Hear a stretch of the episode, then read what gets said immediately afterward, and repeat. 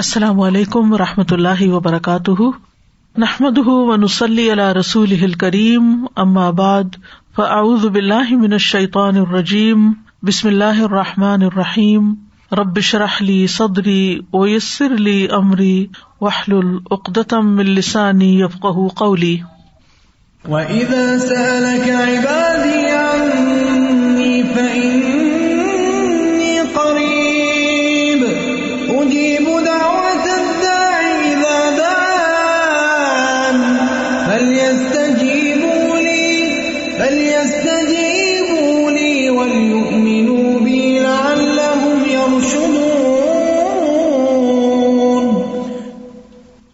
اور جب میرے بندے آپ سے میرے بارے میں سوال کریں تو کہہ دیجیے کہ بے شک میں قریب ہوں۔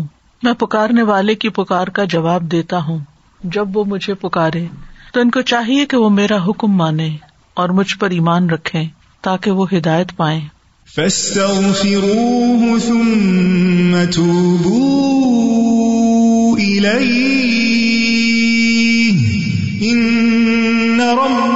قریب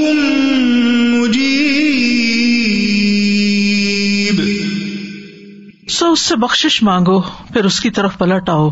یقیناً میرا رب قریب ہے، قبول کرنے والا ہے۔ الحمد للہ رب العظیم الرعوف الرحیم دل فضل العظیم بل احسان العمیم۔ لا الہ الا اللہ وحدہ لا شریک له، الملک الکریم۔ سب تعریف اللہ کے لیے ہے، جو رب ہے عظمت والا، شفقت والا، نہایت رحم فرمانے والا۔ جو بڑے فضل والا اور ہر ایک پر احسان کرنے والا ہے، اللہ کے سوا کوئی معبود نہیں ہے، وہ اکیلا ہے، اس کا کوئی شریک نہیں ہے، اسی کے لیے عظیم بادشاہت ہے۔ اللہ مسل علی محمد و علا عل محمد کما صلی علی ابراہیم و علا عل ابراہیم ان کا حبید مجید۔ اللہ مبارک علی محمد و علا عل محمد کما بارک اللہ ابراہیم و اللہ عل ابراہیم ان کا حمید مجید آج ہم پڑھیں گے ان شاء اللہ بیماری سے شفا کی دعائیں۔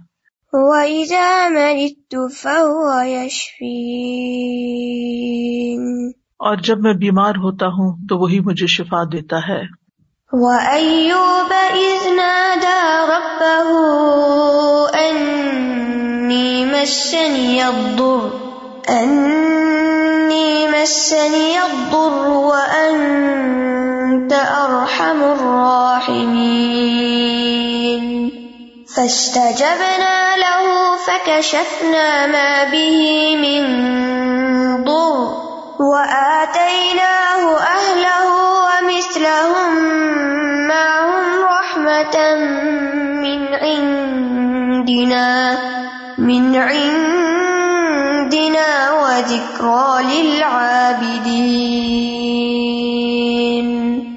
اور ایوب کو یاد کیجیے جب اس نے اپنے رب کو پکارا کہ مجھے تکلیف پہنچی ہے اور تو سب رحم کرنے والوں سے زیادہ رحم کرنے والا ہے، تو ہم نے اس کی دعا قبول کر لی۔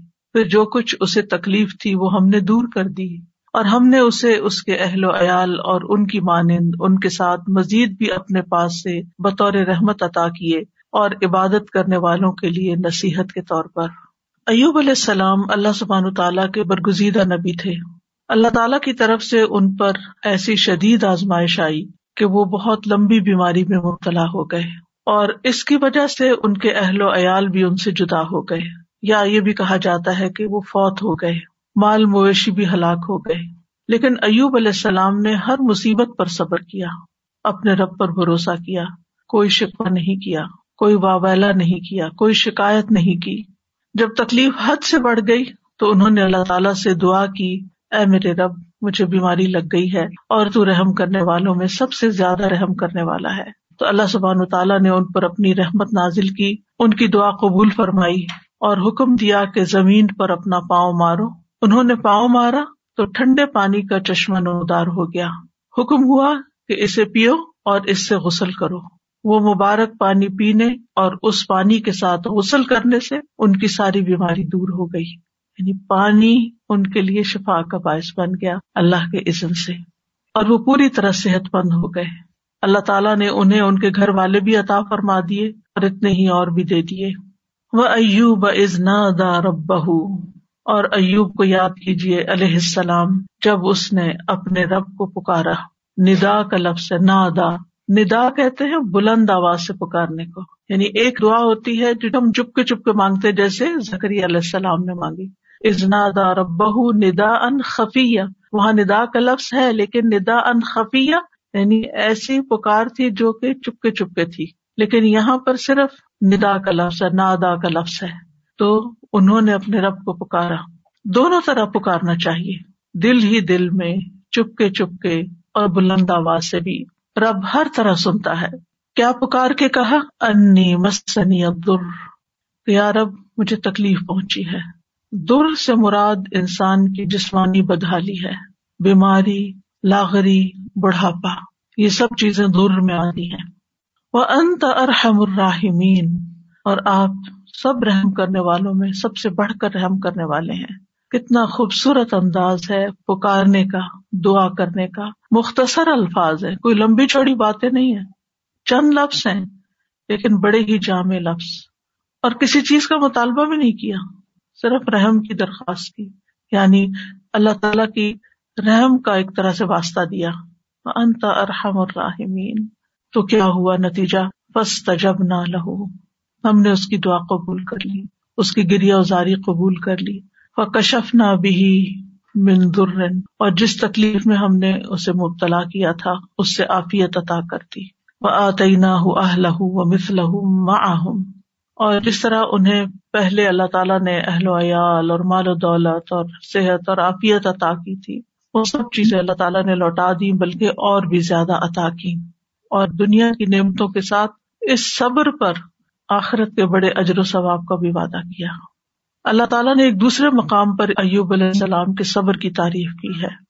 انا وجد نہ ہو نعم العبد ان اباب بے شک ہم نے اسے صابر پایا۔ اللہ نے گواہی دے دی کہ وہ صبر کرنے والے تھے۔ ہم صبر بھی کرتے تو بعض اوقات ایسی تکلیف میں ہوتے ہیں کہ سوچتے ہیں پتہ نہیں یہ بھی صبر ہے یا نہیں۔ یعنی ہمارا صبر بھی صبر ہے یا نہیں۔ اس میں بھی ڈاؤٹ ہو جاتا ہے۔ تو اللہ سبحان تعالیٰ نے ان کے صبر کو مان لیا کہ صابر ہے نعم لفظ کتنا اچھا بندہ۔ تو اس سے پتا چلتا ہے کہ صبر کرنے والا، غم سے گزرنے والا، جب صبر کرتا ہے تو اللہ تعالیٰ کا محبوب بن جاتا ہے۔ اور ساتھ ہی یقیناً وہ بہت رجوع کرنے والا تھا۔ یعنی اس کا یہ مطلب نہیں کہ پہلی دفعہ وہ دعا کر رہے تھے، یا پہلی دفعہ وہ رب کی طرف انہوں نے رغبت کی تھی، اتنے سال کی بیماری گزار کر اور پہلے انہوں نے کبھی نہیں پکارا تھا۔ ان ابواب وہ بہت زیادہ رجوع کرنے والے تھے رب کی طرف۔ بہت زیادہ اپنے رب کو پکارنے والے تھے۔ پھر فرمایا رحمت دینا انہوں نے ارحم الراحمین کہا، تو یہاں پر اللہ تعالیٰ نے ان کو اپنی رحمت سے نوازا رحمت ان دینا اپنے پاس سے رحمت عطا کی۔ اور یہ رحمت کیا تھی؟ اول شدید بیماری اور تکلیف اور آزمائش کے ساتھ ان پر رحم کیا، پھر انہیں صبر کی توفیق دے کر ان پر رحم کیا، پھر دعا قبول کر کے ان پر رحم کیا، پھر دعا قبول کرنے کے بعد صحت کے ساتھ اور مال و دولت وغیرہ لوٹایا اس کے ساتھ تو یہ سب کچھ اللہ تعالیٰ کی عظیم رحمت تھی۔ رحمت دینا اور پھر آپ دیکھیں کہ اس رحمت کا ایک ظاہری مینیفیسٹیشن کیا تھا۔ اب حرار رضی اللہ عنہ روایت کرتے ہیں کہ نبی صلی اللہ علیہ وسلم نے فرمایا، ایک بار ایوب علیہ السلام برہنا غسل فرما رہے تھے کہ سونے کی ٹڈیاں آپ پر گرنے لگی یعنی جیسے بارش ہوتی ہے۔ ایوب علیہ السلام انہیں اپنے کپڑے میں سمیٹنے لگے۔ ان کے رب نے انہیں پکارا کہ، اے ایوب کیا میں نے تمہیں اس چیز سے بے نیاز نہیں کر دیا جسے تم دیکھ رہے ہو؟ یعنی مجھے معلوم ہے کہ تمہارے دل میں اس کی کوئی لالچ نہیں، کوئی رغبت نہیں، تمہیں اس کی ضرورت نہیں، تمہارے پاس اللہ نے پہلے سے ہی بہت کچھ عطا کر دیا ہے، تو تم پھر کیوں یہ سمیٹ رہے ہو؟ ایوب علیہ السلام نے جواب دیا ہاں تیری بزرگی کی قسم، لیکن تیری برکت سے میرے لیے بے نیازی کیسے ممکن ہے؟ یعنی اس سے میں بے نیاز نہیں ہو سکتا۔ تو بندہ مومن جو ہے، وہ اللہ سبحان و تعالیٰ سے دعا بھی کرتا ہے اور استغنا بھی برتتا ہے۔ دل میں لالچ بھی نہیں رکھتا۔ لیکن اگر اللہ تعالیٰ کی طرف سے بن مانگے، اس تک کوئی نعمت پہنچتی ہے، تو اس کو اللہ کی رحمت سمجھتا ہے، برکت سمجھتا ہے اور اس سے تکبر کرتے ہوئے بے نیازی نہیں برتتا یا ایسا زہد اور ایسا تکشف ظاہر نہیں کرتا کہ لے جاؤ اس کو، اٹھا لو اس کو، مجھے نہیں چاہیے، مجھے کیا کرنا ہے، میرے پاس آلریڈی بہت کچھ ہے۔ ایسا رویہ اختیار نہیں کرتا۔ یہ بھی شکر گزاری کا ہی ایک انداز ہوتا ہے۔ اور ان کے دل میں یعنی ایک طرح سے یہ شکر گزاری تھی کہ یہ اللہ کی طرف سے آ رہا ہے، کیونکہ ظاہرہ کوئی انسان تو نظر نہیں آ رہا تھا جو ان پہ سونا برسا رہا ہو۔ اللہ سبحان تعالیٰ کی طرف سے ہی آ رہا تھا۔ اور ان کے وہم و گمان میں بھی نہیں تھا۔ اور جو چیز کسی لالچ اور کسی حفظ کے بغیر انسان کے پاس آتی ہے، تو اسے اللہ سبحان تعالیٰ کی ایک نعمت سمجھ کر شکر گزار ہونا چاہیے بندے کو۔ وہ ذکر العابدین اور عبادت گزاروں کے لیے ایک نصیحت ہے اس واقعے میں۔ یعنی عموماً جو عبادت گزار لوگ ہوتے ہیں، اگر ان کی دعا قبول نہ ہو تو بعض اوقات وہ مایوس ہونے لگتے ہیں، اتنی دعا کی پھر کچھ نہیں ہوا۔ یا پھر یہ کہ بعض اوقات عبادت کی وجہ سے شیطان دل میں ایک عجیب سا خیال ڈال دیتا ہے کہ تم تو بہت نیک ہو اور تمہارا دنیا سے کیا تعلق اور انسان صرف دنیا کو ریٹیسائز ہی کرتا رہے اور دنیا کو برا بلا ہی کہتا رہے تو ایسا نہیں ہے۔ یعنی عبادت اور اللہ کی نعمت دونوں جمع بھی ہو سکتی ہیں۔ جیسے ایوب علیہ السلام پر جمع ہوئی تھی کہ وہ عبادت گزار تھے ابواب تھے، بہت زیادہ اپنے رب کو پکارتے تھے، اس کی طرف رجوع کرتے تھے اور اباب جو ہوتا ہے صرف دعا نہیں کرتا بلکہ نماز اور دیگر نیک امال کے ساتھ اپنے رب کی طرف رجوع کرتا ہے۔ اور اس میں اگر اللہ سبحان تعالیٰ بندے پر اپنی رحمت فرماتا ہے، صحت دیتا ہے، طاقت دیتا ہے، تو ایسے میں وہ مزید شکر گزار ہوتا ہے۔ تو اس واقعے میں عبادت گزاروں کے لیے ایک نصیحت ہے کہ اگر بیماری آ جائے، اگر تکلیف آ جائے، تو پھر کیا کرنا چاہیے؟ اگر مختلف چیزوں کے ذریعے انسان کی آزمائش ہو تو پھر کس طرح صبر کیا جائے؟ اللہ تعالیٰ کے سامنے کیسے فریاد پیش کی جائے؟ اور پھر جب اللہ تعالیٰ انعام فرمائے تو کس طرح بہیو کیا جائے؟ کیونکہ بعض لوگ تکلیف میں تو اللہ تعالیٰ کی طرف رغبت کرتے ہیں، لیکن جب تکلیف دور ہو جاتی تو پھر کیا کرتے ہیں؟ بھول جاتے ہیں اور پھر وہ اس کو اپنا کارنامہ بتانے لگتے ہیں۔ کہ میں نے ایسا کیا اور ویسا کیا، یہ ایکسرسائز کی اور یہ دوا کھائی اور یہ طریقہ اختیار کیا، تو اس وجہ سے مجھے یہ شفا ہوئی ہے اور اللہ تعالیٰ کو اس میں سے نکال دیتے ہیں۔ تو بندہ مومن کسی حال میں بھی چاہے صبر ہو یا شکر ہو، وہ دونوں کیفیات میں رب ہی کے ساتھ جڑا رہتا ہے۔ ایوب علیہ السلام کا واقعہ حدیث میں تھوڑی تفصیل کے ساتھ بھی آتا ہے۔ انس بن مالک کہتے ہیں کہ رسول اللہ صلی اللہ علیہ وسلم نے فرمایا، بے شک اللہ کے نبی ایوب علیہ السلام اپنی آزمائش میں اٹھارہ برس بیمار رہے۔ ایک دو دن نہیں، اٹھارہ سال۔ قریبی اور دور کے لوگوں نے انہیں چھوڑ دیا، ساتھیوں نے چھوڑ دیا۔ البتہ ان کے بھائیوں میں سے یعنی دینی بھائیوں میں سے دو آدمی صبح شام ان کے پاس آتے جاتے رہے۔ تو ایک دن ایک اپنے دوسرے ساتھی کو کہنے لگا، کیا تو جانتا ہے اللہ کی قسم ایوب نے کوئی ایسا گناہ کیا ہے جو جہان والوں میں سے کسی نے نہیں کیا؟ اس پر اس کے ساتھی نے کہا، وہ کون سا؟ اس نے کہا، دیکھو، اٹھارہ سال ہو چکے ہیں، اللہ نے اس پر رحم نہیں کیا کہ اس کی آزمائش اس سے ہٹا دے۔ کیونکہ بعض اوقات عبادت گزاروں کی جب آزمائش لمبی ہو جاتی ہے تو لوگ باتیں بنانا شروع کر دیتے کہ یہ تو بہت دین والے ہیں اور یہ تو قرآن والے ہیں اور یہ تو بہت نمازی ہیں اور ہر جمرے کرتے ہیں اور پھر دیکھو ان کے ساتھ کیا ہو رہا ہے۔ تو ان کے اوپر بھی اسی طرح کی بات ہوئی۔ جب وہ شام کو ایوب علیہ السلام کے پاس آئے تو ایک نے بے صبری میں وہ بات ذکر کر دی کہ وہ کوئی یہ کہہ رہا تھا تمہارے بارے میں۔ تو ایوب علیہ السلام نے ان کا الزام سن کر کہا، جو کچھ تم کہہ رہے ہو، اس طرح کی کوئی بات میرے علم میں تو نہیں ہے۔ اب ریئیکشن دیکھے ہاں اتنا ضرور ہے کہ اللہ تعالیٰ جانتا ہے کہ دو آدمیوں کے پاس سے میرا گزر ہوتا تھا، جو آپس میں جھگڑ رہے ہوتے تھے، وہ دونوں ہی اللہ کا نام لیتے تھے۔ پھر میں اپنے گھر واپس آتا اور ان دونوں کی طرف سے کفارا ادا کرتا۔ اور اس بات کو ناپسند کرتا کہ وہ ناحق اللہ کا نام لے رہے ہیں۔ یعنی یہ مجھے اچھا نہیں لگتا تھا کہ وہ اللہ کا نام لے کے لڑ رہے ہیں، تو میں ان کی بخش کے لیے صدقہ کر دیتا تھا کہ ان کی پکڑ نہ ہو اس پر۔ یعنی ایسے نیک انسان۔ بہرحال ایوب علیہ السلام کی آزمائش اور بیماری ایسی تھی کہ جب وہ قزائے حاجت کے لیے باہر جاتے اور فارغ ہو جاتے تو ان کی بیوی ان کو ہاتھ سے پکڑ کر سہارا دیتی تھی، حتیٰ کہ وہ واپس اپنی جگہ پر پہنچ جاتے۔ یعنی اتنے کمزور اور لاغر ہو گئے تھے۔ ایک دن وہ لیٹ ہو گئے۔ اور ان کی بیوی ان کے انتظار میں رہی اور اللہ نے ایوب کی طرف وہی کی۔ ارکز برج لکھا یعنی باہر ہی گئے ہوئے تھے تو وہیں پر ارکز برج لکھا ہاتھا مختصل بارد شراب۔ اپنا پاؤں مارو۔ یہ نہانے کا ٹھنڈا اور پینے کا پانی ہے۔ ادھر ان کی بیوی سمجھ رہی تھی کہ وہ دیر کر رہے ہیں۔ یعنی اپنی حاجت سے فارغ ہونے دیر ہو رہی ہے اور وہ ذرا ہٹ کے کھڑی ہوں گی اور انتظار کر رہی تھی۔ جب وہ واپس پلٹے تو اللہ نے ان کی تمام بیماریاں دور کر دی اور وہ بہت حسین لگ رہے تھے۔ جب ان کی بیوی نے ان کو دیکھا تو پہچان نہ سکی۔ پوچھا، اللہ تمہیں برکت دے، کیا تم نے اللہ کے نبی جو بیمار ہے انہیں دیکھا اللہ کی قسم، جب وہ صحت مند تھے تو تم سے سب سے زیادہ مشابت رکھتے تھے۔ تو انہوں نے کہا، میں وہی ایوب ہوں۔ یعنی اتنی دیر میں ہی تکلیف دور ہو گئی۔ اور کس سے؟ پانی سے۔ ایوب علیہ السلام کے دو کھلیان تھے۔ ایک گندم کا تھا اور ایک جو کا۔ اللہ نے اس پر دو بادل بھیجے۔ ایک بادل گندم والے کھلیان پر آ کر سونا برسانے لگا، حتیٰ کہ وہ سونا بہنے لگا۔ اور دوسرا، جو کے کھلیان پہ آ کے چاندی برسانے لگا، یہاں تک کہ چاندی بہنے لگی۔ اس طرح اللہ نے ان کو مال بھی دیا اور دولت کثیر بھی دی یعنی ان کی نعمتیں پہلے سے بھی زیادہ ہو گئی اگرچہ اٹھارہ سال کی آزمائش تھی۔ اس دوران وہ اللہ کے نبی بھی رہے۔ یعنی اللہ تعالیٰ نے اس بیماری کے باوجود ان سے ان کی ذمہ داری نہیں لی، بلکہ اس کو ادا کرتے رہے۔ اور ایک وفادار بیوی تھی اور دو دینی ساتھی تھے جو آتے جاتے تھے، باقی سب چھوڑ گئے تھے۔ چونکہ اس کے آخر میں آیا ہے کہ ذکر اللہ اس کہانی میں، اس واقعے میں عبادت گزاروں کے لیے، نیک لوگوں کے لیے ایک بڑی نصیحت ہے کہ اگر تکلیف آئے اور آزمائش آئے تو پھر کرتے کیا ہے اس سے یہ بھی پتا چلتا ہے کہ آزمائش نبی اور غیر نبی دونوں پر آ سکتی۔ کیونکہ ہمارے ذہن میں یہ خیال ہوتا ہے کہ جو نیک لوگ ہیں، ان پر آزمائش نہیں آ سکتی۔ نہیں، سب پر آ سکتی۔ امبیا بھی آزمائے جاتے ہیں، بلکہ امبیا کی آزمائش زیادہ ہوتی ہے اور پھر جو ان سے قریب تر ہوتے ہیں یعنی جتنے جتنے نیک ہوتے ہیں اس کے مطابق۔ اور پھر یہ ہے کہ جب تکلیف آئے تو واویلا کرنے کی بجائے انسان کو صبر سے کام لینا چاہیے۔ اور پھر یہ کہ اللہ تعالیٰ دعا قبول کرتا ہے جب انسان اللہ کے خوبصورت ناموں یا صفات کے ساتھ گریا ازاری کرتا ہے۔ اس سے مصیبت دور ہوتی ہے۔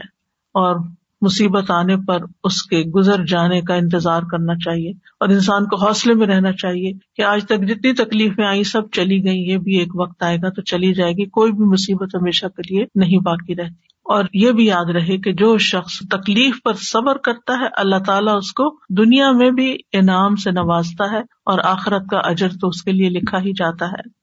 اور ہمیشہ انسان اپنے آپ کو اس تکلیف کے وقت یاد دہانی کراتا رہے کہ ان نمالسری اسرا ان نمالسری اسرا بے شک ہر مشکل کے ساتھ ایک آسانی ہے، بے شک اسی مشکل کے ساتھ ایک اور آسانی ہے۔ رسول اللہ صلی اللہ علیہ وسلم نے فرمایا، مدد صبر کے ساتھ ہے اور کشادگی تنگی کے ساتھ ہے اور بے شک ہر مشکل کے ساتھ ایک آسانی ہے۔ بے شک اسی مشکل کے ساتھ ایک اور آسانی بس انسان کی نگاہیں ہوں جو اس آسانی کو ڈھونڈنے والی ہوں۔ صرف انسان تکلیف پر نظر نہ رکھے، بلکہ اس کے ساتھ انسان کو جو مزید چیزیں غور و فکر کرنے، سوچنے اور سمجھنے اور اپنے عمل میں تبدیلی لانے کا ایک موقع ملا ہے، اللہ کی طرف سے توفیق ملی ہے، اس کو بھی انسان ضرور ذہن میں رکھے۔ دوسری آیت جو ہے، وہ ہے وہ ایزا مرد تو فہو یشفین اور جب میں بیمار ہوتا ہوں تو وہی مجھے شفا دیتا ہے۔ یعنی بیماری میں انسان کو اس چیز کا یقین رکھنا چاہیے کہ شفا صرف اللہ کے ہاتھ میں اور وہ شفا دے تو پانی کے ساتھ بھی دے دیتا ہے۔ یہ دعا اور یہ قول ابراہیم علیہ السلام کا ہے، جو قرآن مجید میں آیا ہے۔ صورت الشعراء کی آیت نمبر ایٹی ہے۔ کہ ابراہیم علیہ السلام نے اپنے والد اور اپنی قوم کے سامنے توحید کی دعوت پیش کی تھی اور اللہ تعالیٰ کا تعارف کروایا تھا انہیں الفاظ میں کہ اللہ خلقنی و دینی ولدی ہو یوت امنی و یسقینی و ادا مرت فہو یشفینی۔ اسی نے مجھے پیدا کیا ہے، وہی مجھے راہ دکھائے گا، وہی مجھے کھلاتا ہے، وہی مجھے پلاتا ہے۔ جب میں بیمار ہو جاتا ہوں تو وہی مجھے شفا دیتا ہے۔ یعنی شفا صرف اور صرف اللہ کے ہاتھ میں ہے، وہی شفا دیتا ہے۔ انسان کو اچھی طرح یقین ہونا چاہیے۔ اس لیے جب بیماری آئے، جب تکلیف آئے تو پہلا دھیان اللہ کی طرف جائے۔ پہلا خیال اللہ کی طرف جائے۔ ڈاکٹر کی طرف نہیں، دوا کی طرف نہیں۔ لوگوں کی طرف نہیں۔ اور اس پر اپنے آپ کو ٹیسٹ کیا کریں۔ اگر کہیں چوٹ لگتی ہے، اگر کہیں درد ہوتی ہے، اگر کہیں کوئی بھی چیز پیش آتی ہے، ایک دم گلا پکڑا جاتا ہے کچھ تو کیا خیال آتا ہے کہ اس سے نجات اور خلاصی کیسے ہوگی؟ اب کیا کروں؟ کیونکہ انسان فوراً اس کا توڑ سوچتا ہے نا کہ یہ مشکل آ گئی، اب اس کا توڑ کیا ہو؟ اب میں کیا کروں؟ تو سب سے پہلے اللہ سے دعائی اللہ تعالیٰ کا نام بھی شافی ہے۔ یہاں شافی کہہ کے پکار سکتے ہیں، اللہ شفا تیرے ہاتھ میں، یا رب تو مجھے شفا دے۔ جو اپنی زبان میں، عربی میں، اردو میں، انگلش میں، جس میں بھی، پہلے اللہ کو پکارے۔ اللہ تو اس کی صحت کے اسباب پیدا کرتے، تو یہ آسانی پیدا کر دے حضرت عائشہ کہتی ہیں کہ رسول اللہ صلی اللہ علیہ وسلم دم کرتے ہوئے یہ دعا پڑھا کرتے تھے ام ساحل سرم بناس بید کا شفا لا یک شف الکر با اللہ انتا اے لوگوں کے رب، تکلیف کو دور کر دے۔ شفا تو تیرے ہی ہاتھ میں ہے۔ تیرے سوا اس کو دور کرنے والا اور کوئی نہیں، کیونکہ تکلیف ہمارے عقید توحید کو بھی آزماتی ہے، اس کی بھی آزمائش کے لیے آتی تو جب انسان کہتا ہے کہ صرف اللہ ہی کر سکتا ہے اور وہی سبب پیدا کرے گا اور باقی سب اسباب ہے دوا ہو یا دعا ہو یا پھر کوئی ڈاکٹر کی یا کسی انسان کی مدد ہو، یہ سب وسائل ہیں، یہ اسباب ہیں، یہ وسائل ہیں۔ جبکہ اس کو دور کرنے کی طاقت صرف اللہ میں ہے، کرتا وہی ہے۔ تو آپ دیکھیے کہ ابراہیم علیہ السلام کا یہ ادب ہے اور وہ کہتے ہیں کہ بیماری اور شفا دونوں اللہ ہی کی طرف سے ہے لیکن بیمار ہونے کی نسبت انہوں نے اپنی طرف کی ہے کہ جب میں بیمار ہوتا ہوں یعنی بیمار کرتا تو اللہ، لیکن جب میں بیمار ہوتا ہوں، فہو یشفی نہیں تو وہ مجھے شفا دیتا ہے۔ یعنی اگرچہ خیر اور شر دونوں کا خالق اللہ ہے، لیکن شر کی نسبت اپنی طرف کی ہے اور خیر کی نسبت اللہ تعالی کی طرف کی ہے۔ کہا جاتا ہے نا کہ تندرستی ہزار نعمت ہے۔ واقعی تندرستی اور صحت اللہ تعالیٰ کی بہت بڑی نعمت ہے۔ نبی صلی اللہ علیہ وسلم نے فرمایا، دو نعمتیں ایسی ہیں جن کے بارے میں اکثر لوگ خسارے میں ڈالے گئے ہیں۔ تندرستی اور فراغت، فرصت یعنی آپ کے پاس وقت ہوتا ہے۔ آپ بہت زیادہ کاموں میں دبے ہوئے نہیں ہیں، ڈوبے ہوئے نہیں ہیں۔ لیکن لوگ اس وقت سے فائدہ نہیں اٹھاتے، صحت سے فائدہ نہیں اٹھاتے اور اسی طرح فراغت سے صحیح فائدہ نہیں اٹھاتے۔ حتیٰ کے بیماری اور بڑھاپے کے منہ میں جا پڑتے ہیں، جب وہ پھر کچھ کرنے کے قابل نہیں رہتے۔ اور ہمیں یہ بھی حکم دیا گیا ہے کہ ہم صحت کی حفاظت کریں، اپنے جسم پر نہ روا بوجھ نہ ڈالیں۔ عبداللہ ابن عمر ابن العاص کہتے ہیں، نبی صلی اللہ علیہ وسلم کو میرے بارے میں یہ بات پہنچی کہ میں مسلسل روزے رکھتا ہوں اور رات بھر نماز پڑھتا ہوں۔ دن کو روزہ، رات کو نماز۔ نہ کھانا، نہ نیند یعنی بہت کم دونوں چیزیں۔ تو آپ نے میری طرف پیغام بھیجا کہ ملاقات کے لیے حاضر ہوں۔ تو میں نے آپ سے ملاقات کی۔ آپ نے فرمایا، کیا مجھے یہ خبر نہیں دی گئی کہ تم روزے رکھتے اور افطار نہیں کرتے اور رات بھر نماز پڑھتے رہتے ہو؟ یعنی مجھے یہ معلوم ہوا۔ یہ نہیں بتایا کس نے بتایا کیا۔ یعنی مجھے یہ اطلاع پہنچی ہے۔ کنفرم کرو، یہ ایسے ہی ہے۔ تو جب انہوں نے کہا کہ ہاں تو آپ نے فرمایا، تم اس طرح نہ کرو۔ کیونکہ تمہاری آنکھوں کا بھی تم پر حق ہے۔ تمہارے نفس کا بھی تم پر حق ہے۔ تمہاری بیوی کا بھی تم پر حق ہے۔ تم روزہ بھی رکھو اور افطار بھی کرو۔ نماز بھی پڑھو اور سویا بھی کرو۔ اور ہر دس دنوں میں ایک دن کا روزہ رکھ لو۔ یہ تمہارے لیے نو روزوں کا اجر بن جائے گا۔ اور ایک اور روایت میں آتا ہے، صحیح بخاری کی روایت آپ نے فرمایا، اگر تم ایسا کرتے رہے یعنی ہر وقت روزے سے رہے اور ہر وقت جاگتے رہے، تو تمہاری بینائی کمزور ہو جائے گی اور تمہارا نفس تھک جائے گا۔ یعنی عبادت میں بھی اعتدال کرو۔ اس طرح کا بوجھ اپنے اوپر نہ ڈالو کہ تم بیمار پڑ جاؤ۔ تو اس سے کیا پتا چلتا ہے اس حدیث سے کہ ہمارا دین ہمیں اعتدال سکھاتا ہے اور یہ سکھاتا ہے کہ ہم اپنی جان کا بھی حق ادا کریں اپنے گھر والوں کا بھی حق ادا کریں اور اپنے جسم کا، آنکھوں کا اور باقی تمام چیزوں کا۔ اسی طرح ایک حدیث سے ہمیں یہ پتا چلتا ہے کہ نیک انسان کے لیے صحت مالداری سے زیادہ بہتر ہے۔ یعنی صحت جو ہے، یہ بڑی دولت ہے مال سے بھی۔ تو اس لیے مال کماتے ہوئے بھی انسان کو اپنی صحت برباد نہیں کرنی چاہیے۔ عبداللہ بن خبیب اپنے چچا سے روایت کرتے ہیں کہ ہم لوگ ایک مجلس میں تھے۔ کہ رسول اللہ صلی اللہ علیہ وسلم ہمارے پاس تشریف لائے۔ سر مبارک پر پانی کے اثرات تھے تو ہم نے کہا اللہ کے رسول، ہم آپ کو بہت خوش دیکھ رہے ہیں۔ آپ نے فرمایا ہاں۔ پھر لوگ مال و دولت کا مالداری کا تذکرہ کرنے لگے۔ تو آپ نے فرمایا، اللہ و جل سے ڈرنے والے کے لیے مالدار ہونے میں کوئی حرج نہیں۔ یعنی ایک شخص کے اندر اگر اللہ کا تقوی اور خوف ہے اور ساتھ اس کے پاس مال بھی بہت ہے، تو کوئی حرج نہیں، کوئی گناہ کی بات نہیں۔ البتہ اللہ عزا و جل سے ڈرنے والے کے لیے مالداری سے زیادہ بہتر چیز صحت ہے اور دل کا خوش ہونا اللہ کی نعمت ہے۔ یعنی اگر انسان صحت مند ہے اور اس کے دل میں بھی اطمینان ہے اور وہ خوش ہے، تو یہ بہت بڑی نعمت ہے۔ آج آپ دیکھیں کہ بعض لوگ دنیاوی اعتبار سے بہت کامیابیاں حاصل کر لیتے ہیں، بڑے بڑے ریکارڈ توڑ لیتے ہیں۔ لیکن پھر کیا ہوتا ہے اس کے بعد؟ جو ایک دم ڈپریشن کا شکار ہو جاتے ہیں۔ آج ہی میں ایک نیوز دیکھ رہی تھی تو اس میں ایک بہت ہی مشہور کھلاڑی ہے۔ بے شمار اس کے فینس ہیں، نام میں نہیں لوں گی۔ لیکن اس نے کہا کہ میں کھیل رہا تھا اور کھیلتے کھیلتے میں گول کر رہا تھا اور ایک دم مجھ پہ ڈپریشن کا اٹیک ہوا اور اس کے بعد میں پیچھے پیچھے پیچھے پیچھے گرتا چلا گیا۔ یعنی ساری دنیا اس کی طرح لک فارورڈ کر رہی ہے۔ اور اس کو دیکھ کے خوش ہو رہی ہے اور تالیاں بجا رہی ہے اور اس پر لمحے کے لمحے میں آن کی آن میں ایک ایسی آزمائش آتی ہے، اچانک اس کے اوپر ایک ایسی بیماری آ جاتی ہے۔ تو ہمیں نہیں پتا، کسی لمحے کا نہیں پتا کہ کس وقت ہمارے ساتھ کیا ہو جائے۔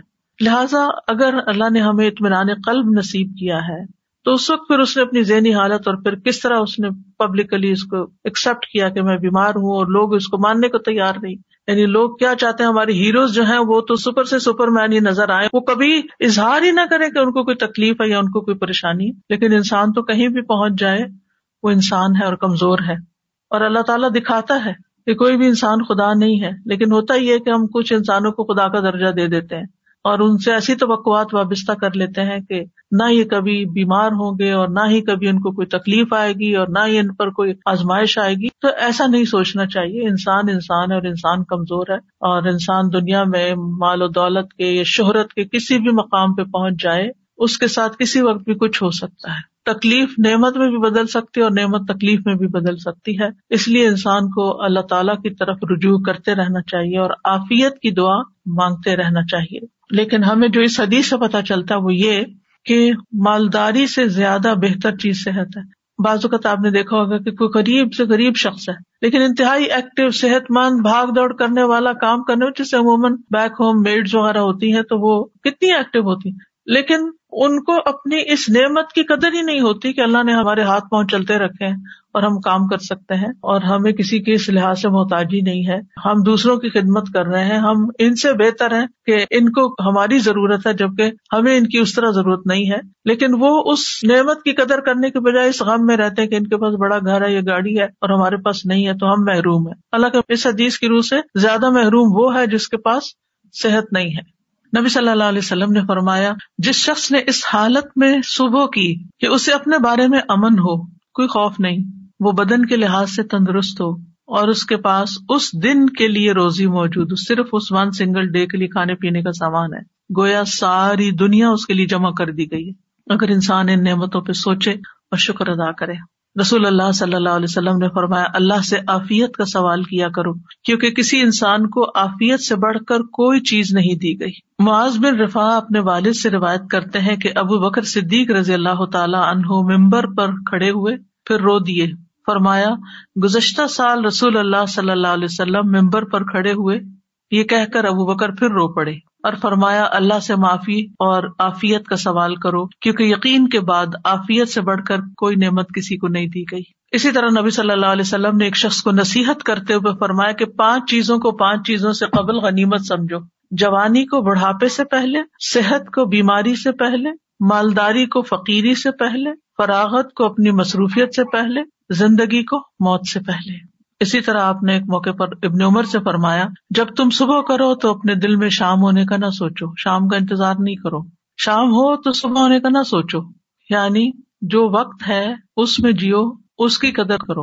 اس وقت سے فائدہ اٹھاؤ، اس میں اچھا اچھا کام کر لو۔ یہ نہ سوچو اچھا صبح ہوگی تو پھر کر لیں گے۔ اگر اس وقت وقت ہے تو پھر اس وقت وہ کام کر لو۔ کیونکہ عبداللہ تم نہیں جانتے کل تمہارا نام کیا ہوگا یعنی مردوں میں ہوگے یا زندوں میں ہوگے۔ اور یہ بہت بڑی نصیحت ہے۔ آج کے لوگ بہت سے تجربے کرنے کے بعد اس نتیجے پہ پہنچے ہیں اور اب یہ بات بہت ان ہو گئی ہے کہ لیو ان مومنٹ ناؤ کی اہمیت اور اس پہ کتابیں باقاعدہ لکھی گئی ہیں کہ اس مومنٹ میں جیو جس میں جی رہے ہو اور اس کو انجوائے کرو۔ لیکن بہت سے لوگ جو وقت اس وقت ہے، اس کی قدر نہیں کرتے یا ماضی کے بارے میں سوچتے رہتے ہیں کہ یہ کیوں ہو گیا وہ گیا یا مستقبل ہائی کیا ہوگا؟ کس نے جانا؟ بعض لوگ پریشان رہتے ہیں، ہمارے بڑھاپے کا کیا ہوگا؟ ہمیں کیا پتا کہ ہم بڑھاپے تک زندہ بھی ہیں یا نہیں ہے تو جو اللہ نے دیا ہے، اس سے خوب خوب فائدہ اٹھا لینا چاہیے۔ اس کا شکر ادا کرنا چاہیے۔ پھر اسی طرح یہ ہے کہ انسان کو نہ صرف یہ کہ اپنی صحت بلکہ اپنے ماحول کی صحت کا بھی خیال رکھنا چاہیے اور اس کے لیے بھی دعا کرنی چاہیے۔ جیسے نبی صلی اللہ علیہ وسلم نے مدینہ والوں کے لیے دعا کی تھی۔ اے اللہ، ہمارے دلوں میں مدینہ کی محبت اسی طرح پیدا کر دے جس طرح مکہ کی محبت، بلکہ اس سے بھی زیادہ۔ اے اللہ، ہمارے سا اور مد میں برکت عطا فرما اور مدینہ کی آب و ہوا ہمارے لیے صحت افزا کر دے۔ یہاں کے بخار کو جوفا میں بھیج دے یعنی کہیں اور چلا جائے، مدینہ کو ایک پرامن جگہ بنا دے۔ تو انسان کو اپنے بدن میں بھی عافیت کی دعا کرنی چاہیے، اپنے گھر میں بھی، اپنے شہر میں، اپنے ملک میں، کہ جہاں ہم رہتے ہیں، امن امان کے ساتھ رہ سکیں۔ کیونکہ انسان امن کے ساتھ ہی بہت پروڈکٹیو ہو سکتا ہے۔ جب انسان کے اوپر ایک خوف سوار ہوتا ہے، اس کے حالات پریشانی کا شکار ہوتے ہیں، تو اس کو یہ نہیں سمجھ آتی کہ مجھے کیا کرنا چاہیے۔ یعنی بازو کا دل جمتا ہی نہیں پھر کسی کام کے کرنے کے لیے۔ پھر اس بات کو یاد رکھنا چاہیے کہ بیماری کا آنا اللہ کی طرف سے ایک امتحان ہوتا ہے۔ اللہ تعالیٰ کسی وقت کسی کو بھی آزما سکتا ہے۔ و نقص من ول انفسی و ثمرات و بشر الصابرین ہم ضرور تمہیں خوف، فاقے، نیز جان و مال اور پھلوں کے خسارے میں مبتلا کر کے تمہاری آزمائش کریں گے۔ تو اس میں جان جو ہے، اس کی آزمائش میں، صحت کی آزمائش بھی شامل ہے۔ یعنی جان جانے کے علاوہ دنیا میں رہتے ہوئے انسان بیمار رہے۔ پھر یاد رکھیے کہ تکلیف اور بیماری امبیا کو بھی آ سکتی جیسے اب نے ایوب علیہ السلام کے بارے میں پڑھا کہ اٹھارہ سال بیمار رہے۔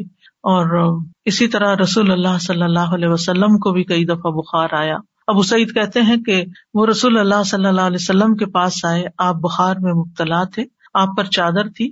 انہوں نے اپنا ہاتھ چادر پہ رکھا۔ کہا کہ اللہ کے رسول، آپ کا بخار بہت سخت ہے۔ آپ نے فرمایا، بے شک ہمارا حال اسی طرح ہوتا ہے، ہم پر آزمائش سخت ہوتی ہے اور ہمیں اجر بھی دگنا دیا جاتا ہے۔ یعنی ایک عام بندہ جس چیز سے آزمایا جاتا ہے، ایک دین والا اور پھر خاص طور پہ نبی، اس سے بڑی آزمائش میں مبتلا کیا جاتا ہے، کیونکہ جس کا درجہ جتنا بلند ہوتا ہے، اس کی آزمائش بھی اتنی بڑی ہوتی ہے۔ انہوں نے پوچھا، اللہ کے رسول صلی اللہ علیہ وسلم، لوگوں میں آزمائش کے لحاظ سے سخت کون ہوتا ہے؟ آپ نے فرمایا امبیا کہا، پھر کون؟ فرمایا علما کہا، پھر کون؟ فرمایا، نیک لوگ۔ یعنی جیسے جیسے آپ کے درجے ہوں گے، اسی حساب سے آزمائش ہوگی۔ اس لیے اگر کسی کے اوپر کوئی تکلیف بڑی آ جاتی ہے، تو وہ تب بھی اللہ سے اچھا گمان رکھے کہ اگر اللہ نے مجھے دوسروں کے مقابلے میں زیادہ آزما لیا، تو اس کا مطلب یہ ہے کہ اللہ تعالیٰ کی مجھ پہ نظر کرم ہے۔ اور فرمایا کہ ان میں سے کسی کو جوؤں سے آزمایا جاتا۔ یہاں تک کہ وہ اسے قتل کر دیتے۔ یعنی اتنی جوئیں پڑتی اور وہ صاف ہوتی ہی نہیں۔ نکالتے ہوں گے، پھر اور پڑ جاتی، پھر اور پڑ جاتی۔ خون ہی چوس جاتی ہوں گی۔ اور ان میں سے کسی کو فخر کے ساتھ آزمایا جاتا، یہاں تک کہ وہ چھوٹی سی قمیض کے سوا کچھ نہ پاتا، چنانچہ وہ اسے ہی پہن لیتا۔ اور ان میں سے کچھ آزمائش پر بہت خوش ہوتے ہیں بہ نسبت اس شخص کے جو کچھ دیے جانے پہ خوش ہوتے ہیں۔ یعنی اللہ کے نیک بندوں کی ایک پہچان یہ بھی ہے کہ جب ان پر کوئی تکلیف آتی ہے تو پریشان ہونے کی بجائے وہ اللہ سے راضی ہو جاتے ہیں کہ اللہ نے مجھے اس کے لیے چنا، مجھے اس قابل سمجھا، تو اس لیے مجھ پر یہ امتحان ڈالا۔ یعنی آفیت تو مانگنی چاہیے، لیکن مانگنے کے باوجود اگر اللہ تعالیٰ آزما لیتا تو ناراضگی کی کوئی گنجائش نہیں۔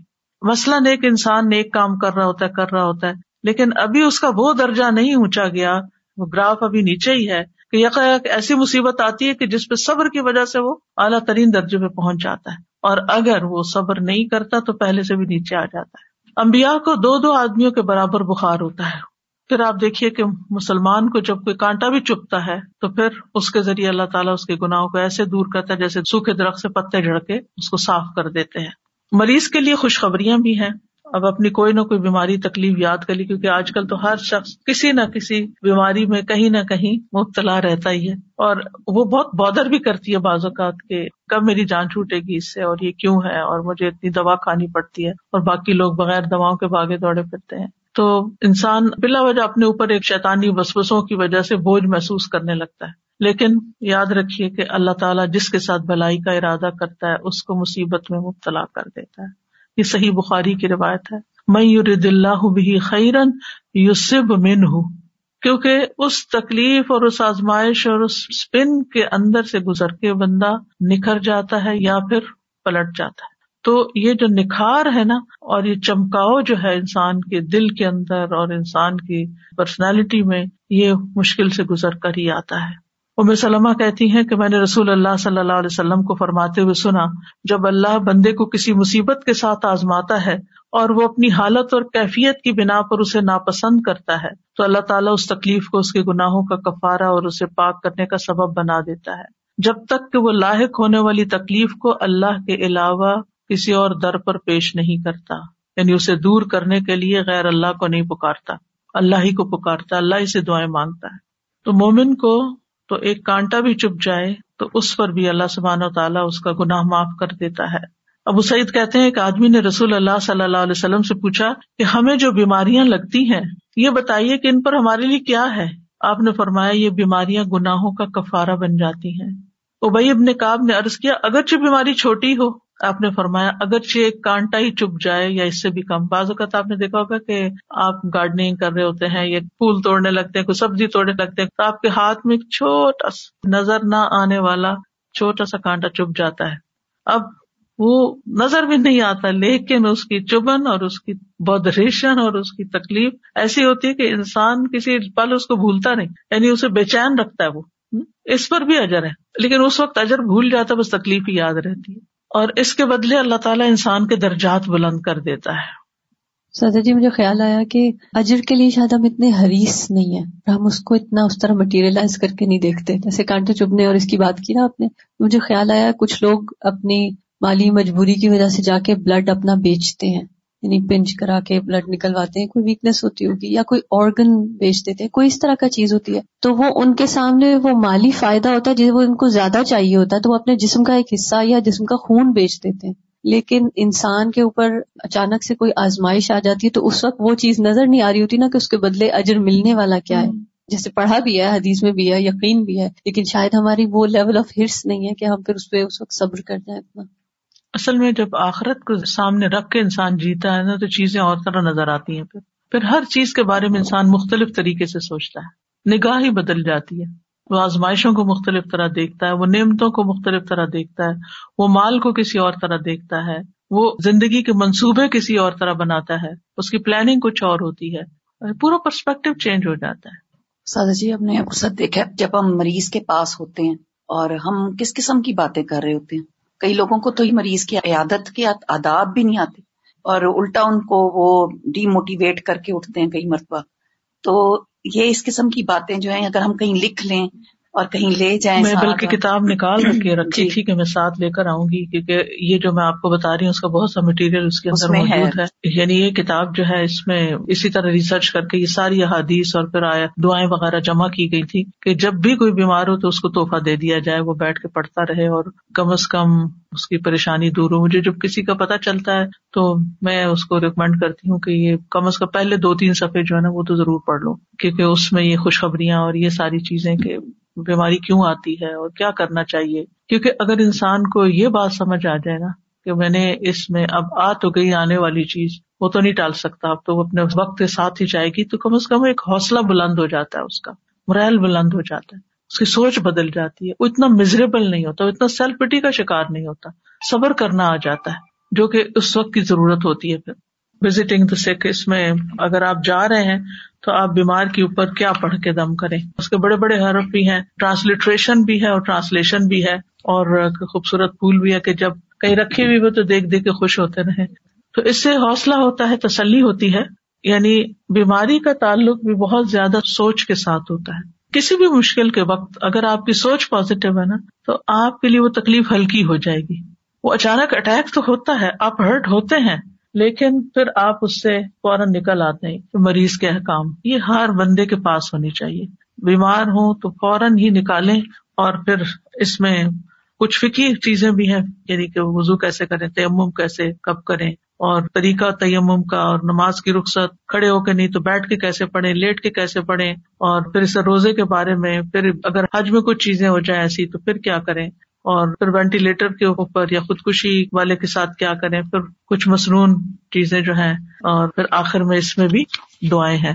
یہ دعائیں جو اس میں ہے اس کے اندر بھی آخر میں ڈالی ہوئی ہیں۔ کیونکہ بعض اوقات انسان کو اپنے پہ دم خود کرنا ہوتا ہے یا کسی اور پہ کرنا ہے یا پھر آفیت کی دعائیں ہیں، تو وہ ساری کٹھی کر دی گئی اس کے علاوہ یہ حسن صحت کتاب جو ہے بیسیکلی جو میرا جینا، میرا مرنا ہے، اس کتاب کا جو پہلا چیپٹر تھا حسن صحت کے بارے میں، اس کو جب میں نے پڑھایا تو تھوڑا الیبوریٹ کیا تھا اور نئی چیزیں اس میں ڈالی تھی تو الحمد للہ اس میں بھی بہت سی ایسی چیزیں۔ تو یہ کتابیں ہر گھر میں ہونی چاہیے تاکہ اللہ نہ کرے کہ کوئی تکلیف میں ہو یا بیمار ہو تو اس وقت انسان ان کو پڑھ لے۔ میں نے تو اپنے دائیں ہاتھ کے پاس رکھی ہوئی ہے تاکہ وقتاً فوقتاً پڑھ کے اپنی سوچوں کا علاج بندہ کرتا رہے، اپنا مرال بہتر کرتا رہے، کیونکہ بیماری تو بیماری ہوتی ہے، لیکن اس کے اندر جو پریشانی اور جو نیگیٹو تھنکنگ اور شیطان کے وساوس، وہ انسان کو زیادہ بیمار کر دیتے ہیں۔ اور جب انسان کو یہ ہوتا ہے کہ بیماری اللہ کی رضا کا سبب بھی بن جاتی ہے، تو انسان کے لیے حوصلہ ہو جاتا ہے۔ وہ کیلنڈر بھی اسی مقصد کے لیے بنایا تھا کہ ڈاکٹرس کی ٹیبل پر ہو وہ۔ کیونکہ ہوتا یہ ہے کہ جب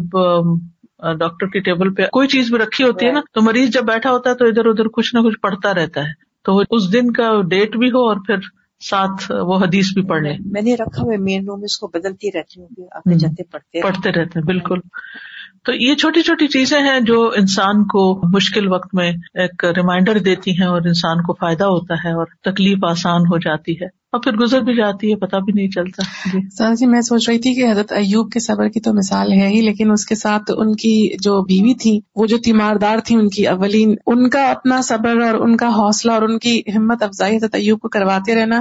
ہم سب ان لوگوں کے لیے جو تیمارداری کرتے ہیں، کسی نہ کسی حوالے سے، کسی نہ کسی بیمار شخص کی، تو کتنا ضروری ہے کہ اس کی امید کبھی نہ توڑیں۔ میں ایک موٹیویشنل اسپیکر کا ایک چھوٹا سا کلپ تھا، وہ سن رہی تھی، وہ ڈاکٹر بھی ہیں، تو وہ بتا رہے تھے کہ ایک بہت ہی سیویئر قسم کا کینسر کا پیشنٹ تھا، جس کو ملٹیپل کینسر ہوتے گئے ہوتے گئے ہوتے گئے، وہ بار بار اپنے ڈاکٹر سے یہ پوچھتا تھا کہ میں کب تک سروائو کروں گا، میں اور کتنا جی سکتا ہوں؟ تو ہر بار اس کو یہ کہتے کہ کوئی نہیں، آپ بالکل ٹھیک ہو جائیں گے، کوئی مسئلہ نہیں ہے آپ کو بیماری آپ کی دور ہو جائے گی۔ اور وہ ٹھیک ہو جاتا تھا، اس کا وہ کینسر دور ہو جاتا تھا۔ لیکن ایک وقت ایسا آیا کہ جب وہ ڈاکٹر جو تھے، ان کے منہ سے بس اب یہ نکل گیا کہ بس اب آپ دعا کیجیے اب ہم کچھ نہیں کر سکتے۔ یعنی اس کی امید ختم ہو گئی اور وہ اس کی امید کا ختم ہونا تھا کہ وہ خود وہ بھی ختم ہو گیا۔ پھر۔ تو واقعی یہ امید اور حوصلہ دلاتے رہنا بہت بڑی چیز ہوتی ہے۔ اور پھر یہ کہ مریض کے جو لواحقین ہوتے ہیں، ان کو بھی حوصلہ دلانا۔ مجھے یاد ہے کہ میری والدہ ہاسپٹل میں ڈیتھ بیڈ پہ تھی اور ان کے ٹیسٹ بھی ہو رہے تھے، تو ایک ینگ ڈاکٹر مجھے یاد ہے کہ وہ آیا اور اس نے ساری ریڈنگز دیکھی اور ہم لوگ بیٹھے ہوئے تھے تو وہ کہتا ہے، یہ بھی ٹھیک ہے، ان کا یہ بھی ٹھیک ہے، یہ بھی ٹھیک ہے، یہ بھی ٹھیک ہے، آپ بالکل فکر نہیں کریں۔ حالانکہ مجھے نظر آ رہا تھا کہ وہ سروائو نہیں کر رہی، لیکن مجھے بہت اچھا لگا کہ ایسے موقع پر بھی حوصلہ دلانا۔ کیونکہ پریشانی تو انسان کو ہوتی ہے، لیکن دل خوش ہو جاتا ہے نا تھوڑی دیر کے لیے اچھا ساری ریڈنگ ٹھیک آ رہی ہیں تو بس ٹھیک ہے۔ بالکل، اسی طرح سے میں اپنے والد صاحب کا ایک شیئر کرنا چاہوں گی کہ جب انہیں ڈائگنوز ہوا تھا کہ انہیں کینسر ہے اور وہ ماشاء اللہ کافی ایجڈ بھی تھے، لیکن ان کی تھرو آؤٹ دا لائف ان کی صحت ماشاء اللہ قابل رش کی رہی۔ اس ٹائم پہ وہ واک کیا کرتے تھے جب پاکستان میں کسی کا کوئی کانسیپٹ بھی نہیں تھا کہ واک کرتے ہیں۔ تو ڈاکٹرز کے بعد جب گئے تو ڈاکٹرز نے کہا ینگ ڈاکٹرز تھے اور انہوں نے کہا کہ ہمیں آپ سے موٹیویشن ملتی ہے کہ آپ ریڈی ہیں کیمو کروانے کے لیے بھی۔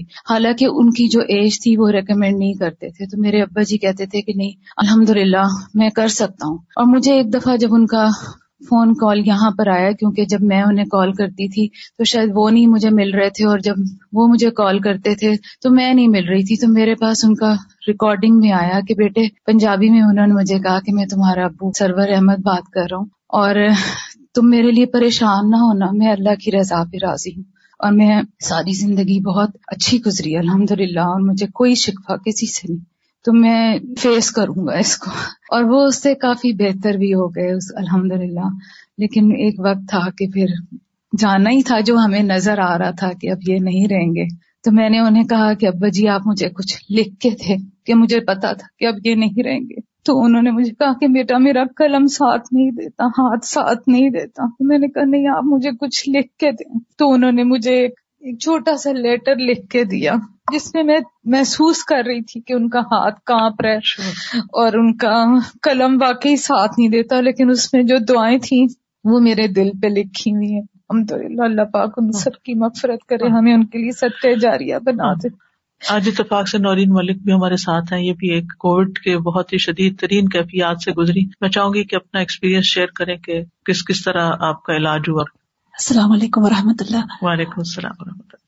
بہت ساری باتیں بتانے کو ہیں لیکن میرے خیال میں ایک ابھی جب آپ لوگ اس کی بات کر رہے تھے امیدی اور نا امیدی کی تو میری گھر والے بتاتے ہیں کہ اس طرح کی کئی دفعہ میری کیفیت ہوئی کہ جس وقت انہوں نے کہا کہ this is it it's time to pull the plug تو الحمد للہ الحمد للہ میرا ایک کزن ہے وہ ای آر میں کام کرتے ہیں۔ تو انہوں نے جب کہا کہ آپ مجھے کانفرنس کال پہ ڈالیے اور انہوں نے کہا کہ نہیں how can we give up ابھی ہم اور ٹرائی کریں گے۔ تو مطلب سب لوگ مجھے بتاتے ہیں کہ جس طرح سے اس نے کانفیڈینس سے یہ کہا کہ نہیں، ہم نہیں گیو اپ کریں گے۔ اٹ از پاسبل حالانکہ وہ جو ٹیم تھی، انہوں نے پورے گھر والوں کو بلا لیا تھا اور انہوں نے کہا تھا کہ آپ کو جس کو بلانا ہے، جس کو کرنا ہے، آپ بلا لیجیے اب there is nothing more that we can do تو یہ میرا یہ والا جو کزن تھا، اس نے کہا نہیں how can you just give up like that ہم اللہ تعالیٰ سے امید کرتے ہیں اور ہم ابھی بھی کوئی نہ کوئی تو حل ڈھونڈیں گے۔ تو میرے خیال میں جو یہ ساری بات ہو رہی ہے نا کہ دا پازیٹیوٹی ایک پرسن کی پازیٹیوٹی کہ نہیں، اللہ پہ توکل کر کے ہم کچھ نہ کچھ تو ڈھونڈیں گے، ہم اپنی طرف سے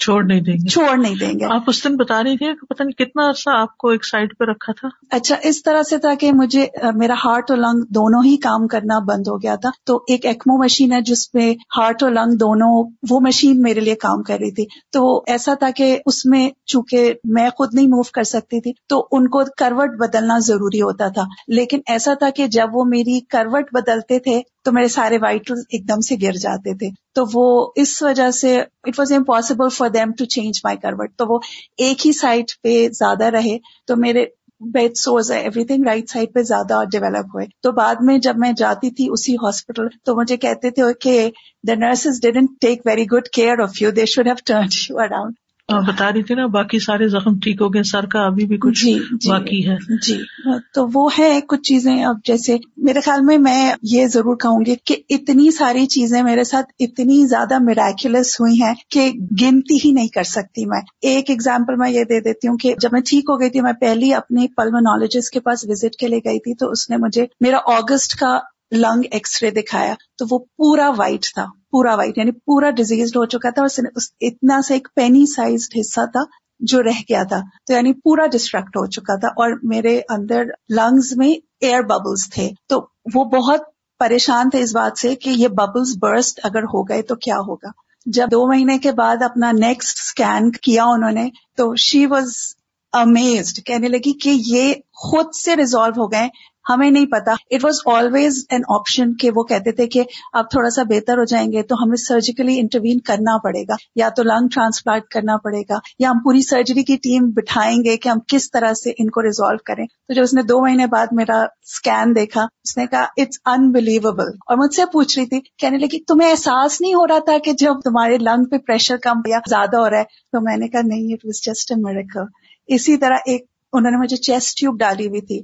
And for the longest time وہ صبح میں پوری ٹیم ہوتی تھی، وہ جو میرے سامنے ڈسکشن کر رہی ہوتی تھی، وہ کہتے ہوتے تھے، اگر ہم نے یہ ٹیوب نکال دی تو یہ کولیپس ہو جائے گی۔ اور وہ فیصلہ نہیں کر پا رہے تھے کہ اس ٹیوب کو ہم کیسے نکالیں، کیا کریں۔ تو تین چار ہفتے تک میں ایک آئی سی یو میں، پھر دوسرے اس میں، پھر تیسرے انٹل کہ انہوں نے مجھے وارڈ میں شفٹ کر دیا without taking out the tube اور انہوں نے کہا کہ ہم نہیں انٹروین کر سکتے we are too scared and سبحان اللہ it was such a miracle کہ جس دن انہوں نے مجھے موو کیا میں وارڈ میں پہنچی تو جو میری نرس تھی وہ آئی مجھے دوا دینے کے لیے تو اس نے یوں جھک کے نیچے دیکھا اور اس نے کہا تمہاری چیسٹ ٹیوب یہ ہے زمین پہ رکھی ہوئی ہے تو کہنے لگی how did it come out تو میں نے کہا فرشتوں نے نکالا مجھے تو مطلب یعنی کہ وہ ڈاکٹرز نہیں فیصلہ کر پا رہے تھے کہ ہم کیسے کریں اینڈ وہ جسٹ میریکولس لٹرلی میریکولسلی وہ ڈراپڈ آؤٹ تھے۔ انہوں نے فورن سرجری کی ٹیم بتائی سب کچھ۔ وہ مجھ سے پوچھے تھے، یہ کیسے ہوا؟ میں نے کہا، آپ بتائیں کیسے ہوا؟ It was surgically sutured in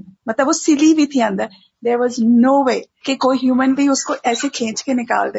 لیکن جب انہوں نے مجھے شفٹ کیا تو وہ ٹیوب خود سے زمین پہ تھی I mean was one of those things کہ وہ فیصلہ ہی نہیں کر پا رہے تھے۔ اگر ہم نے کیا تو اس کے ساتھ کیا ہوگا؟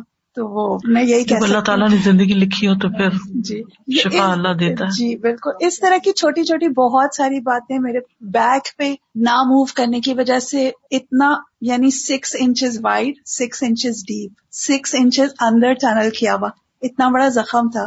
جس کی وجہ سے میں ہل نہیں سکتی تھی۔ میں جب ڈاکٹر سے پوچھتی تھی یہ کتنے دن میں ہیل ہوگا تو مجھے کبھی کوئی ٹائم لائن نہیں دیتے تھے وہ ہمیشہ کہتے تھے یہ جب ہوگا تو ہوگا۔ اینڈ جب میں ریہیب میں تھی اور نرسز میری ڈریسنگ چینج کرتی تھی within period of two weeks two weeks six inches سے وہ ٹو انچز ہو گیا اور وہ دیکھتے تھے اور وہ کہتے تھے we have never seen this kind of healing آپ کرتی کیا تھی کون سی دعائیں پڑھتی تھی دعاؤں پہ میں یہ ابھی آپ جب حضرت ایوب کی دعا بتا رہی تھی تو میں یہ بات بہت سوچ رہی تھی کہ جب بھی میں پہلے اپنی زندگی میں یہ والی دعا دیکھتی تھی نا اللہ انی مسنیت دور تو میں ہمیشہ یہ سوچتی تھی کہ یہ دعا کیسے ہو سکتی ہے کہ اللہ تعالیٰ سے آپ کہہ رہے ہیں کہ مجھے تکلیف ہوئی ہے، لیکن جب میری آنکھ کھلی تو میں پھر نہیں سکتی تھی موو نہیں کر سکتی تھی، اتنی ساری ٹیوبس تھی دا اونلی دعا that I could make was Allah انی مسنیت دور کہ مجھے تکلیف ہے، مجھے یہ نہیں پتا تھا میں کس چیز کے لیے دعا مانگوں۔ آنکھیں ٹھیک ہو جائے ہاتھ ٹھیک ہو جائے کیونکہ I couldn't move I couldn't speak مجھے پہلی دفعہ احساس ہوا کہ جو لوگ بات نہیں کر سکتے ہیں، ان کو کتنی بے چارگی کا احساس ہوتا ہے، کیونکہ آئی کوڈن ٹاک اور وہ یہ بھی نہیں ان کو سمجھ آ رہی تھی کہ یہ بولے گی تو کیسے ہم کیا کریں کہ یہ بولنا شروع ہو جائے۔ مینی مینی تھنگس مطلب تو مجھے وہ احساس ہوا کہ جو لوگ ہاتھ نہ ہلا سکتے ہوں ان کو کیسا لگتا ہوگا؟ اللہ تعالیٰ نے ہمیں کتنی نعمتیں دی ہیں۔